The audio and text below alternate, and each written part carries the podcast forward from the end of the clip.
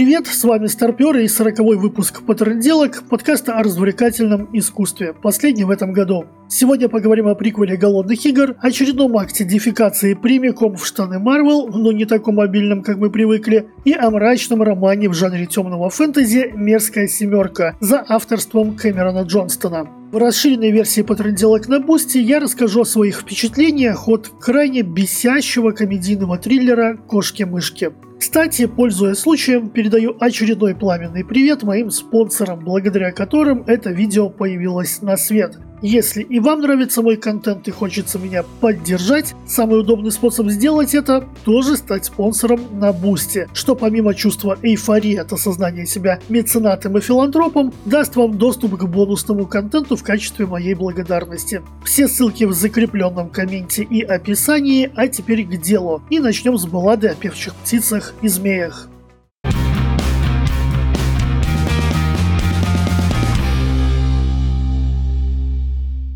Но вообще, начать нужно с того, что я и понятия не имел о возвращении Сьюзен Коллинз к серии «Голодные игры» спустя 10 лет после выхода последнего романа трилогии. Ну и, соответственно, ее экранизация тоже стала для меня большим сюрпризом. Типа, еще одни «Голодные игры»? Э, ну ладно. Вы там вроде как досуха выдаили франшизу еще на сойке пересмешница, но если считаете, что зрителям нужны еще одни голодные игры, то фиг с ним, давайте сюда посмотрим. Без каких-либо ожиданий, без каких-то надежд и прочего. Заряжайте и погнали. Ну и забегая вперед, могу сказать прямо сейчас, что Блады революции в жанре не произвели и каким-то откровением не стали. Создатели фильма явно рассчитывали выехать на любви широких масс ко всей серии, и во многих моментах моментах, когда можно было сделать лучше без особых запар, они предпочли не запариваться совсем. И так сойдет, это вот прям девиз новых голодных игр, отработанный на 100%. И сейчас я расскажу почему. Начну с сюжета. За 64 года до голодных игр с участием Китнес Эвердин, молодой Кориолан Сноу еще не жестокий тиран Панема, а всего лишь студентик из некогда влиятельного, а ныне захеревшего семейства, изо всех сил пытается вернуть своей фамилии былое величие. Но только после того, как разберется с более важными вопросами, типа чего бы покушать или чем бы обогреть дом. Тем временем на носу десятые голодные игры с одним нововведением, которое в будущем станет ключевым. Теперь подростки из дистриктов будут мочить друг друга не сами по себе, а под надзором и с определенной помощью своих наставников. Кориолану и другим его однокашникам из Академии Капитолия предстоит стать первыми менторами голодных игр. Сильно позже этот статус будут получать выжившие победители из дистриктов, но на первый раз сойдут и столичные студентики. Подопечной Кориолана становится Люси Грей, умная, своенравная и дерзкая девушка из Дистрикта 12, а других там, судя по всему, не делают в принципе, который будущий диктатор должен помочь одержать победу, потому что именно от нее зависит и его собственное процветание. Основная и самая большая проблема новых голодных игр – это Кориолан Сноу и вся сюжетная линия, которая с ним связана. По идее, мы, как зрители, должны были офигеть от когнитивного диссонанса. Персонаж, которого мы по трилогии Китнис знаем исключительно как безжалостного и жестокого тирана, в балладе предстает перед нами в виде симпатичного, приятного юноши в трудном положении, из которого ему придется каким-то образом выкручиваться. И процесс его морального разложения опять же, по идее, это основная драма. Что же там такого произошло, что вот этот вот белокурый милашка превратился в пахнущего кровью диктатора? Ну, то есть рецепт в точности тот же, что и в сериале «Лучше звоните Солу», где талантливый адвокат, время от времени срезающий углы закона, но все же преимущественно хороший человек, постепенно деградирует до совершенно беспринципной сволочи. Отличие же в том, что Сол Гудман – комплексная личность, обуреваемая эмоциями, страстями, желаниями и страхами, а Кориолан Сноу, ну, он симпатичный и не злой. Пока что. Все. Вот этого, по мнению сценаристов, должно быть достаточно, чтобы начать сопереживать главному герою и кусать локти, задаваясь вопросом, как он стал главным злодеем. Но этого недостаточно.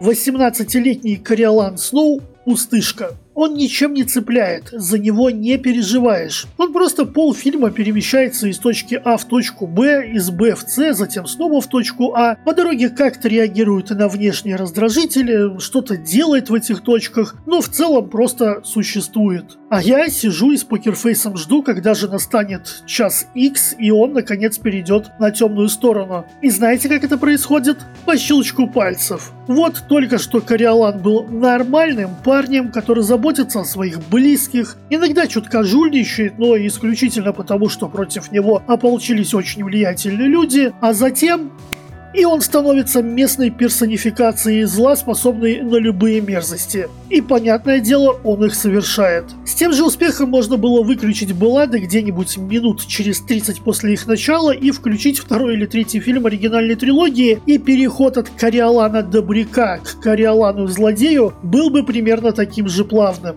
Но не надо думать, что бездарно написанный главный герой это единственный минус приквела. Самый большой – да, единственный – нет. У меня, например, масса вопросов к Люси Грей, и первый звучит так. А это вообще кто такая? Зрители ее представляют, повторюсь, дерзкой и своенравной, но все, что происходит дальше, опровергает это представление. Люси просто делает, что ей говорит Сноу, и своего характера у девушки нет совершенно. То есть он как бы есть. Его достаточно красноречиво презентуют в сцене знакомства с героиней, но дальше представленные качества она никак не использует. По сути, Люси весь отведенный ей хронометраж занимается двумя вещами. Ну, помимо зарубы насмерть в голодных играх. Во-первых, она поет. Красиво, со смыслом и очень-очень много. Клянусь, ни раз и не два во время просмотра меня посещало ощущение, что я смотрю очередной фильм про очередную диснеевскую принцессу с целым альбомом песен, подходящих под любую ситуацию. Блин, да здесь даже птички есть, что ну совсем уж иронично. Ну а во-вторых, Люси беспрестанно сыпет отсылками на оригинальные голодные игры. Особенно часто во второй половине фильма. И имя Китнис для нее не пустой звук. И сойки тут повсюду летают, и то, и все, и пятое, и десятое. Очевидно, что это попытка создать между персонажами оригинала и приквела эдакую связь через поколение, но, господи, она же сшита настолько белыми нитками, что за сценаристов откровенно стыдно. Это самый неуклюжий фан-сервис, который я видел за последнее время, и этот фан-сервис чуть ли не основная функция одного из главных героев фильма. Ну, о чем тут вообще говорить? Хотя, ладно, говорить еще есть о чем. Собственно, сами десятые голодные игры. Безжалостная схватка на выживание, где слово доверие синоним слову труп, а вчерашний друг с удовольствием продырявит тебя сегодня. Со всеми приготовлениями длятся голодные игры минут так 20-25 на фоне общего хронометража картины на полных 2,5 часа. Интересных событий за эти 25 минут одно. Потенциально интересных, но слитых сценаристами еще одно – все остальное или фигня на постном масле, или самокопирование оригинальных фильмов. Уж насколько скучным выглядит путь Кориолана снова от начала ленты к ее финалу, но даже он интереснее едва ли не единственного экшен-сегмента на все баллады. И если в картине экшен захватывает дух меньше говорящих голов, то сценаристы где-то явно свернули не туда.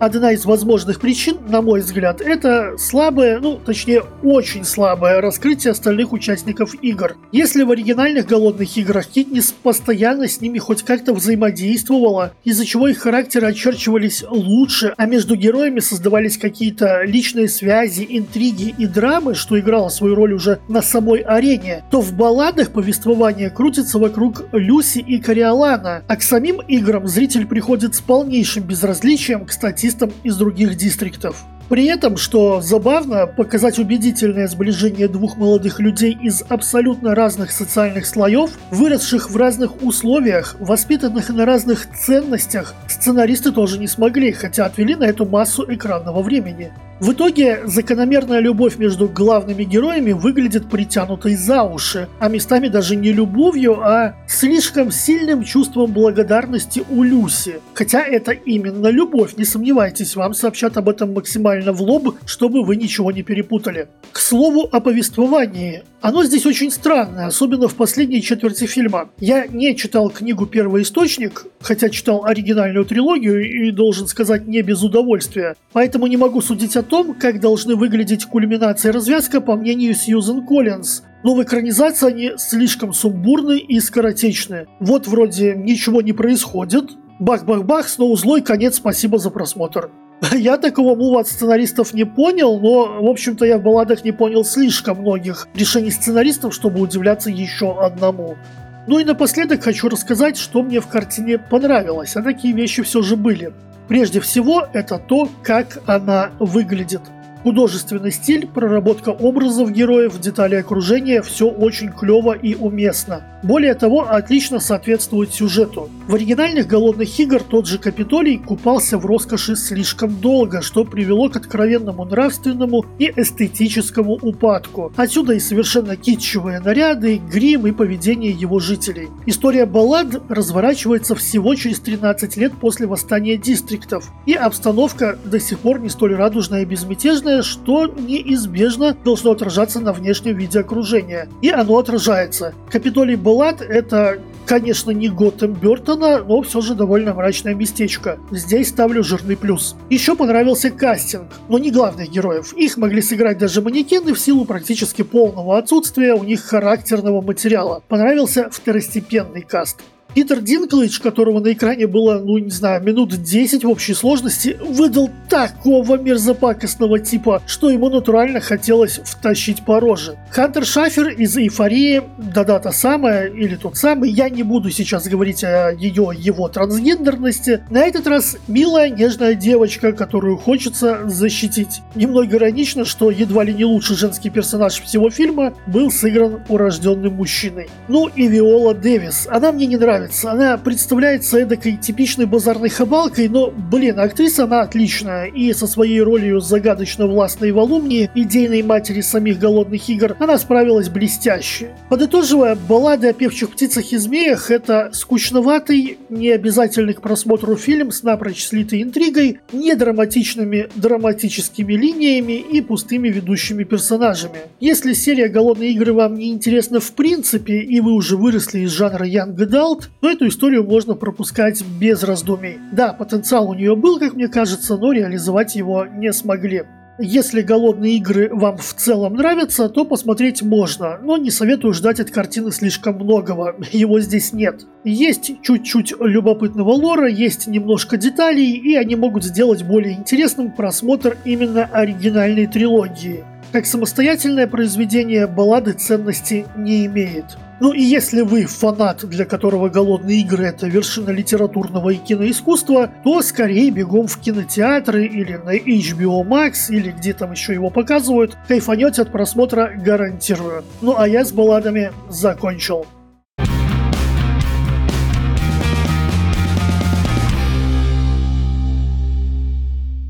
Так уж сложилось, что в последние годы помоить проект Marvel у меня стало едва ли не хобби, но, уверяю, делаю я это без удовольствия и с большим сожалением. Печально видеть, как некогда одна из любимых киновселенных превращается в третьесортные компьютерные мультики не лучшего качества. И при этом я все равно смотрю каждый новый релиз от них, каждый раз надеясь на чудо. Marvels, ну или Капитан Марвел 2 в локализации чудес не принесли, несмотря на свое название. И, надо признать, это было ожидаемо на 100%. С приключениями Кэрол Денверс не задалось с самого начала, и добавление еще двух нелепых героинь ситуацию не исправило. Но давайте по порядку.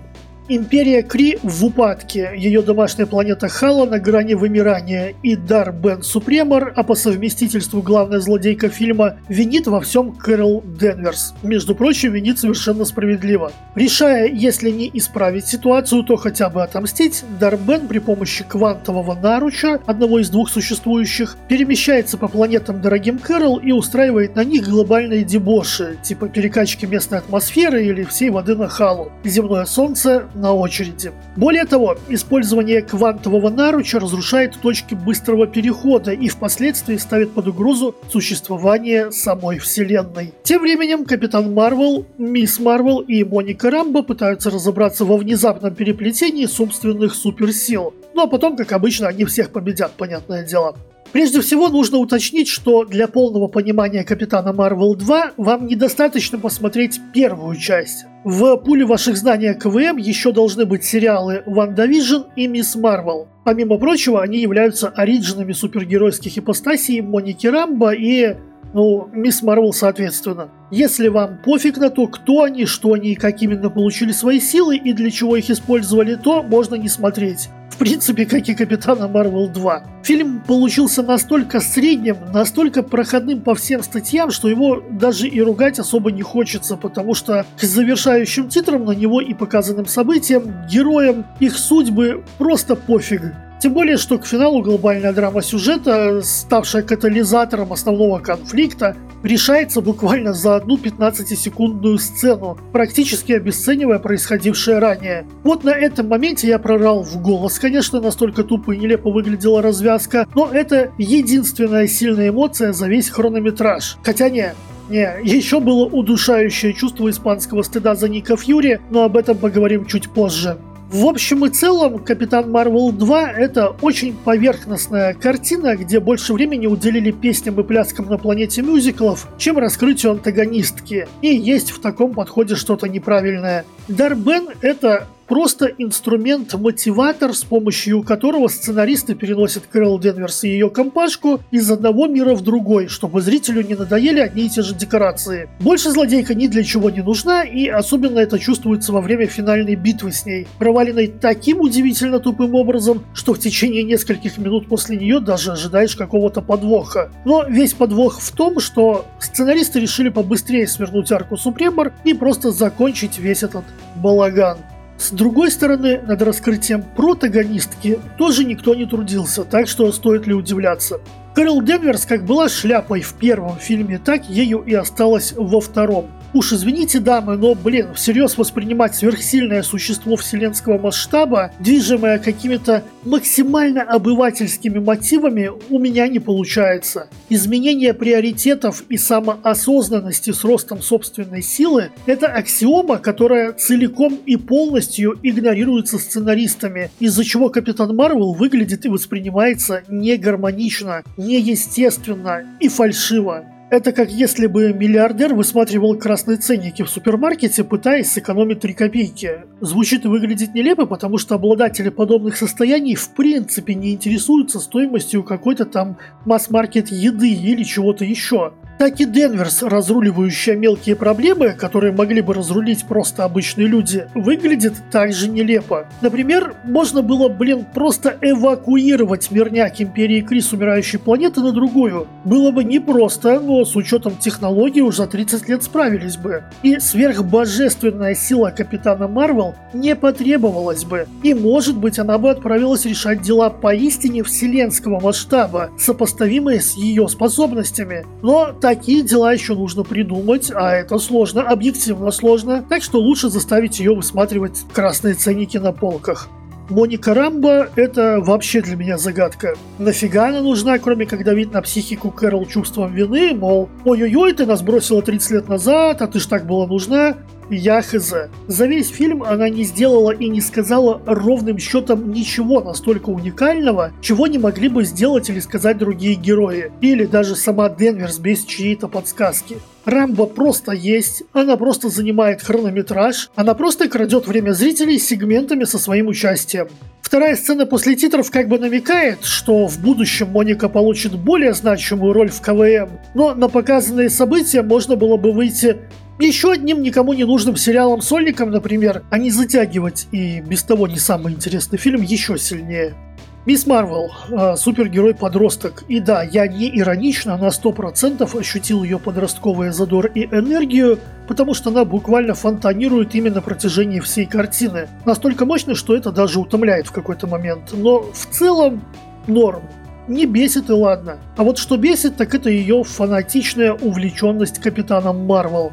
Все эти писки-визги каждые пять минут в качестве реакции на чуть ли не каждое слово кумира выглядят наигранно и неестественно, словно актриса и сама понимает всю абсурдность такого слепого обожания. Есть что-то ненормальное в том, что межзвездные путешествия и знакомства с инопланетными расами, в том числе довольно причудливыми с точки зрения человека, вызывают меньше восторгов, чем просто факт знания Капитана Марвел имени Мисс Марвел. Ну и в целом таких ситуаций в ленте, когда очевидно невероятные события удостаиваются чего-то на уровне «Ого, круто!», а мало что значащая реплика Денверс вызывает бурю эмоций, предостаточно. И хотя идея «один супергерой поклонник другого супергероя» сама по себе прикольная, с фанатским обожанием вышел перебор. Если бы сценаристы поумерили пыл Мисс Марвел, было бы куда реалистичнее и куда менее раздражающе. Ну и, наконец, Ник Фьюри, тот самый, который в первой и второй фазах КВМ был хитрым продуманом, просчитывающим события наперед и с редким, а от того еще более ценным юмором, попадающим не в бровь, а в глаз. В пятой фазе превратился в клоуна, тупо в клоуна, стопроцентного комик-релифа, который возится с котиками, отпускает шутейки различной степени кринжовости и на фоне главной героини выглядит полоумным дурачком, лишь изредка позволяя себе комментарии по делу. Зачем так поступили с персонажем? За что? Вопрос на миллион, но я не поставлю и ломаного гроша на то, что мы получим на него ответ. Картинка, музыка, все как всегда у Marvel, хотя местами у меня возникало ощущение, что я где-то вижу хреновый хромакей. Пересматривать фильм еще раз, чтобы подтвердить или опровергнуть это ощущение мне, откровенно говоря, лень, так что будем считать, что такого не было. Все равно на итоговое мнение это никак не влияет. Капитан Марвел 2 – это проходной блокбастер на роль спасителя КВМ, никак не тянущий. Но нужно отдать ему должное, еще глубже на дно киновселенную тоже не тянет, а в свете последних успехов Marvel и Disney, со знаком минус разумеется, даже это можно назвать победой. Что ж, в пятой фазе нас ждут еще два полнометражных фильма «Дэдпул 3» и «Новый Капитан Америка» без Стива Роджерса, а также бесчетное количество сериалов. И надо сказать, что среди них есть весьма любопытные штуки, так что к обсуждению кинематографической вселенной Марвел мы еще вернемся. И не раз.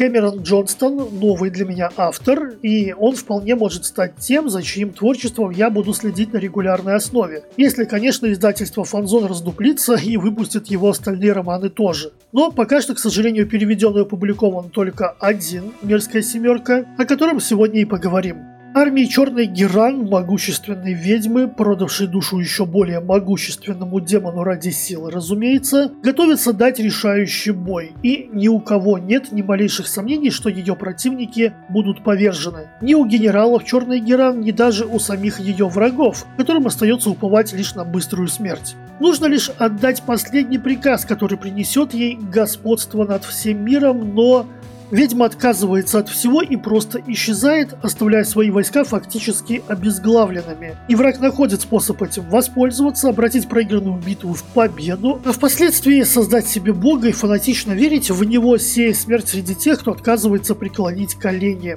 Потребовалось всего 40 лет, чтобы новая жестокая религия по количеству причиненных боли и зла сравнялась, а может и превзошла черную Геран, чье имя за эти годы превратилось практически в забытую легенду. Но иногда легенды оказываются правдой, а те, кто должны быть мертвы, возвращаются и собирают бывших приспешников явно не для того, чтобы повспоминать былые деньки.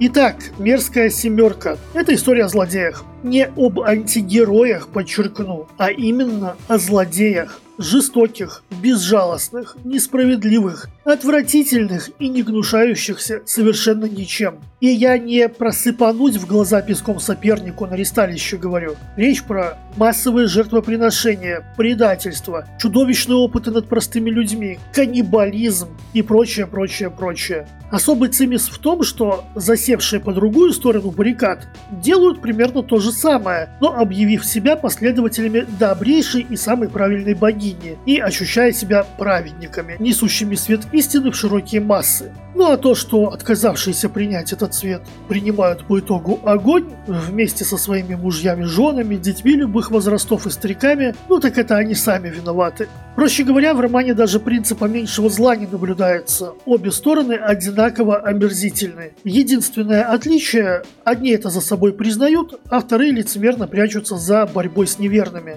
И что интересно, вот этого лицемерия воинов света, по сути, достаточно, чтобы худо-бедно болеть за черную Геран и ее приспешников. Лицемерие того, что эти самые приспешники ведьмы получились, ну, очень колоритными персонажами. Здесь и классическая некромантка, имеющая личные счеты к черной Гераны, явно не собирающаяся их ей прощать. Здесь бывший бог войны, лишившийся всех последователей, в него верящих, а вследствие этого и божественной силы. Сбухавшийся, но все еще чертовски опасный. Здесь королева пиратов, ищущая мести. Здесь Арчиха, который в целом на все класть, но если можно поубивать людишек, то почему бы и нет. Здесь древний и могущественный вампир, чьи силы, похоже, безграничны. Здесь любопытный исследователь-алхимик, чье любопытство не ограничено никакими рамками морали и который прям спит и видит себя катализатором нового витка человеческой эволюции. Ну и, конечно, сама Черная Геран с кучей личных мотивов и далеко идущими планами, но пока что скрытыми за вроде бы даже благородной целью по защите города, в котором она прожила последние 40 лет от безжалостных сил света. В общем, компашка подобралась та еще, но, блин, за ними интересно наблюдать, несмотря на всю их мерзотность. Каждый из них получился по-настоящему уникальным, но при этом их характеры не отлиты в граните. По мере развития истории развиваются и ее персонажи, меняются их мотивы, а у некоторых иногда мелькает что-то едва заметное, но что можно назвать стремлением к добру. Или нет, все же не к добру, а к справедливости по отношению к людям, которые не сделали тебе ничего плохого. В определенный момент истории все злыдни оказываются в обществе обычных людей, и наблюдать за тем, как они взаимодействуют не только между собой, но и с мирными жителями обычного мирного города, тоже чертовски интересно. Кому-то на них пофигу, кто-то видит в них самопередвигающийся биоматериал, а кто-то огромный источник силы, если, конечно, все внезапно и одновременно умрут, высвободив кучу энергии. В общем, во всем, что относится к персонажам, характерам, связям между ними, Кэмерон Джонстон прям большой молодец, постарался на славу. Моя единственная претензия – это весьма условное раскрытие принца Сокола, главного злодея со стороны сил добра. Его мотивы на фоне злых злодеев выглядят слишком прямолинейно, блин, но при этом скрип чердака слышен отчетливо, и хотелось бы лучшего раскрытия его очевидного безумия, но с этим, к сожалению, пролетаем. Что касается самой истории, то она разделена на две части. Первая – сбор всех приспешников после долгих лет разлуки. Здесь нас подробно знакомят с каждым персонажем, раскрывают его мотивы первого уровня и поясняют за личные отношения с остальными. Поначалу первая часть кажется несколько затянутой, но оборот она набирает стремительно, так что успеть заскучать до момента, когда начнется резня, вы успеете вряд ли. Резня, собственно, это вторая часть истории, когда все действующие лица наконец-то сходятся в одной точке. И резня занимает, ну, весьма приличную часть книги, то есть, по сути, вся последняя треть это практически нон-стоп Мочилова, прерываемая только на обсуждение этого Мочилова и на подведение каких-то промежуточных итогов этого Мочилова. Плотность экшена очень высокая, оторванные, отрубленные, даже откушенные руки, ноги, головы сыпятся со страниц романа в промышленных масштабах, а количество жертв массовых смертей, когда они не описываются по отдельности, превышает все мыслимые пределы. Если честно, в какой-то момент мне даже показалось, что в описанном городе в принципе не может быть столько людей, сколько погибло на поле брани. Но, возможно, я ошибаюсь, или это литературная условность. Ну или косяк автора, тоже вариант. Что ценно, сосредоточившись на экшене во второй половине, Джонстон не забыл продвигать вперед и саму историю. Именно здесь сконцентрирована основная масса вот это поворотов. Именно здесь персонажи начинают ходить козырей, раскрывать свои истинные мотивы, а финал и вовсе заставляет бежать, проверять, нет ли у мерзкой семерки продолжения. И, к сожалению, его нет. Кэмерон не очень плодовитый писатель, по три книги в год не выдает, и сейчас занят не просто другой книгой, а в принципе другой серией романов. На то, что у «Мерзкой семерки» появится сиквел, судя по клиффхенгеру в ее конце, можно надеяться. Но когда это случится, нет никакой инфы вообще. Если что, кстати, не переживайте, начатая в этой книге история закончена. Просто автор оставил пространство для продолжения, и лично мне очень хотелось бы его прочитать. Подытоживая, «Мерзкая семерка» — отличный представитель жанра дарк фэнтези, драйвовый, со вкусом рассказывающий о группе совершенно разных людей и существ, объединенных общей целью и полным отсутствием какой-либо морали. Читать интересно, книга проглатывается буквально за несколько дней, а после завершения хочется добавки. В общем, рекомендую. На этом на сегодня все. Напоследок напомню, что на Бусте лежит расширенный выпуск потренделок, в котором я рассказываю, как меня бесил триллер «Кошки-мышки», ну и буду прощаться. Ребят, большое спасибо, что дослушали до конца, и огромное спасибо моим невероятным спонсорам, благодаря которым я по-прежнему могу работать над потренделками и другим контентом. В особенности Аксолотлю, Джонни, Владисею, Реалспиру, Цинику, Ване Балдеру, Вальдемару, Енотику, Алсету и Славке. Подписывайтесь на мои каналы и залетайте в соцсети, если вам нравится, что я делаю и хочется поддержать, становитесь спонсорами тоже. С вами был Старпер, с наступающим, всем счастливо!